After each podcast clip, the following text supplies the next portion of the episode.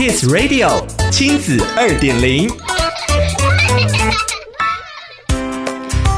收听亲子二点零单元，我是 JoJo。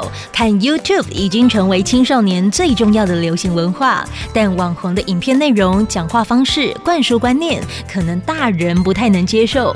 这个时候，父母该怎么办呢？今天的亲子二点零，就让我们来聊聊，你可以担心，但不需要说教，做一名可以和青少年聊流行的陪伴者。据亲子天下调查，有七成以上的青少年每天看 YouTube 影片超过一小时，甚至有百分之八的青少年观看影片的时间超过五小时。相较于父母认为的合理时间是一小时以下，有极大的落差。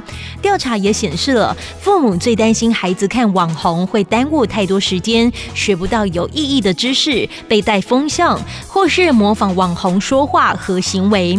而大人担心的理由还有一个。就是 YouTube 大多数在平板或手机上看，私密性比较高。相较于看电视就在客厅看，这样相比之下，YouTube 反而是家长没办法完全掌握的。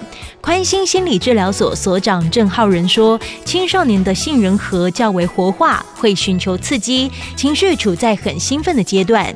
YouTube 影片正好能满足需求，吸引人一步接着一步的看下去。这时候的孩子就像是一台马力很强、刹车却有些失灵的车子，而车子的刹车系统就是掌管逻辑思考的前额叶，通常要到二十岁以后才会发展完成。所以当青少年有这样的混乱状态是很正常的，就像是你上班一整天回到家很想休息，而孩子上课一整天也需要做一些跟学习无关的事情。台湾阿德勒心理学会副理事长林尚能曾经担任高中辅导老师，他就建议了父母，如果对于青少年喜欢的网红有意见，绝对不能直接对他说他很烂、他很低俗这一类的话。面对青少年，要用提问、讨论的方式，这样可以引起思考反思。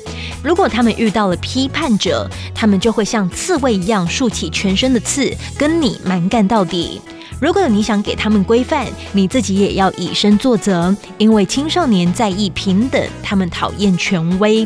这样听起来或许很为难，不过当家长的你，经常是在训练者跟教练这两个角色之间变动。